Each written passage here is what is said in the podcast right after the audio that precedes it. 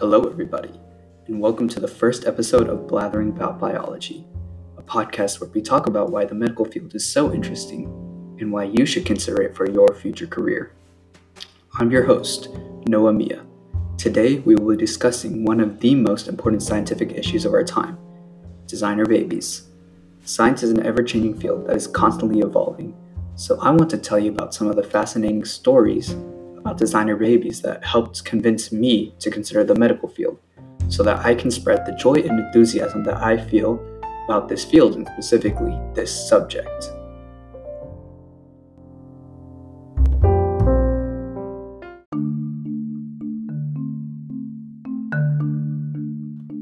First of all, let's discuss what a designer baby is and strap in because it can get quite technical.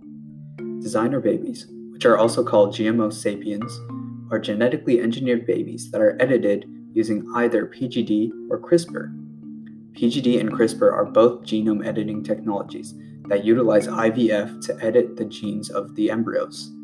IVF, which stands for in vitro fertilization, is a, com- is a complex procedure that ultimately leads to a viable embryo.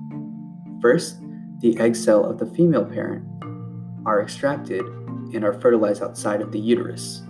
Then, the fertilized cells are implanted back into a uterus, whether that uterus be the uterus of a surrogate or the uterus of the biological parent. Basically, it allows people who do not have the ability to have children the natural way be able to create their own biological children. Now that we explained that, let's touch back on exactly what PGD and CRISPR is. PGD which stands for Pre Implantation Genetic Diagnosis, is a technology that allows parents to examine the genome of the embryo that is created through IVF. After that embryo is analyzed, scientists can alter the genetics of the embryo and select the best traits amongst multiple embryos to create a single embryo with the ideal characteristics. CRISPR, which stands for Clustered Regularly Interspaced Short Palindromic Repeats, is a gene therapy technology that allows the user to edit the genome of an embryo and change a selected gene to express a certain phenotype. The main difference between the two is that CRISPR is a gene therapy because the scientist adjusts or alters the gene rather than just deleting or replacing it with the gene of a different embryo, which is what PGD does. That is why CRISPR is often seen as the superior technology, but it is much harder to use than PGD. Now that you have your basic understanding of technology, let's talk about certain cases.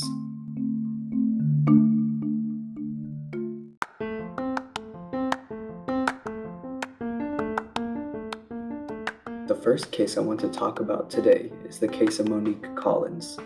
This case is the first known case of a designer baby. Monique Collins was the mom of two boys and desperately wanted a baby girl. She was also unable to get pregnant, so she went to the institute that specialized in fertility and IVF called the Genetics and IVF Institute in Fairfax, Virginia. The physician performed a PGD genetic analysis on the embryo just to make sure that the embryo had no germline mutations for genetic diseases, which would be likely due to Monique's status as a geriatric pregnancy.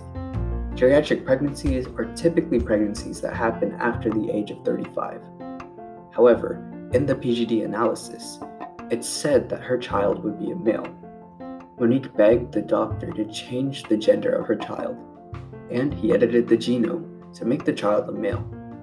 News about this doctor using PGD to edit the genome of Monique's child became highly publicized.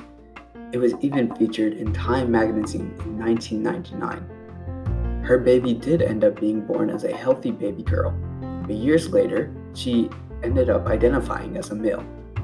This might be a coincidence, but many argue that it's because her embryo was originally a male embryo before it was edited.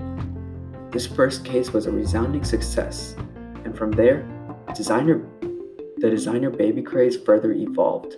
People began asking for more extreme modifications and changes to their children.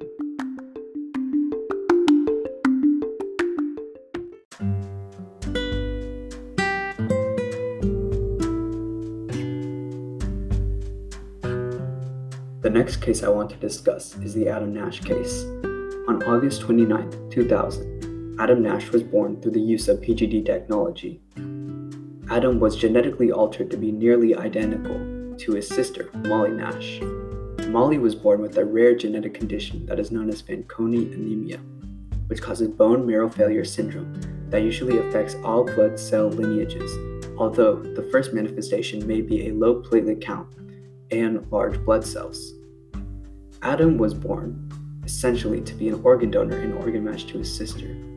Typically, transplanting an organ or even finding someone who has a matching organ to you can be very difficult. Bone marrow is actually one of the hardest body parts to find a match for, if they are not genetically similar to the other person. However, using PGD technology, the parents of Molly Nash sought to create a child who was nearly genetically identical to Molly.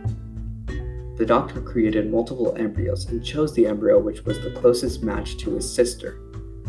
The procedure was a success, and Adam Nash ended up becoming the face of PGD. That is, until the doctor who performed the PGD operation began to face major backlash.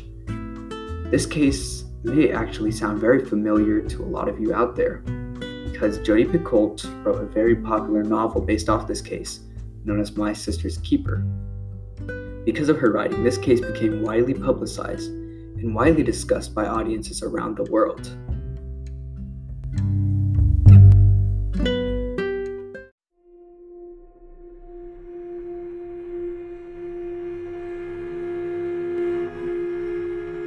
The final case I want to talk about today is reminiscent of a real life Dr. Frankenstein. He Jiankui, a Chinese geneticist would reveal one of the most controversial scientific advancements of our time on November 25, 2018.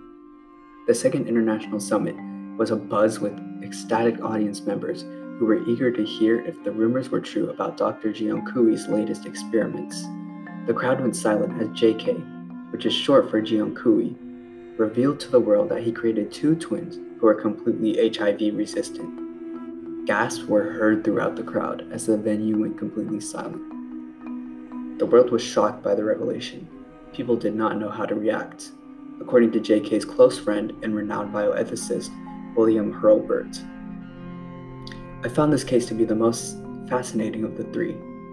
JK used CRISPR Cas9 technology to edit certain genes within Lulu and Nana to ensure that they could not contract or be a carrier of HIV. While genomic editing was seen as something that is generally unethical and a line that should not be crossed. That was not even the most controversial part of this affair. This affair gained controversy because JK actually altered these babies without the consent of their parents. As far as the parents knew, they only gave the scientists permission to f- perform IVF and genetically map their children so that they could prepare for if their children had any mental or physical handicaps. However, JK went behind the parents' backs and edited these children. In fact, he even got arrested for infringing on the law by doing this. JK will go down in history as one of the most brilliant, yet foolish scientists in history.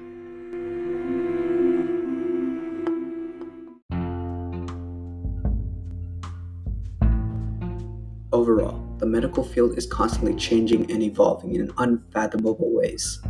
Scientists now have the power to completely change someone's genetic composition with general ease. Currently, the general consensus on this issue is that it's highly unethical to augment one's genetics through genetic technology. However, it is technically still legal to do so. As future doctors, we may be put in charge of creating the next generation of super soldiers, or the next generation of brilliant scientists. For all we know, this could be the next big enterprise of medicine the medical field is full of mysteries, controversies, and fascinating stories.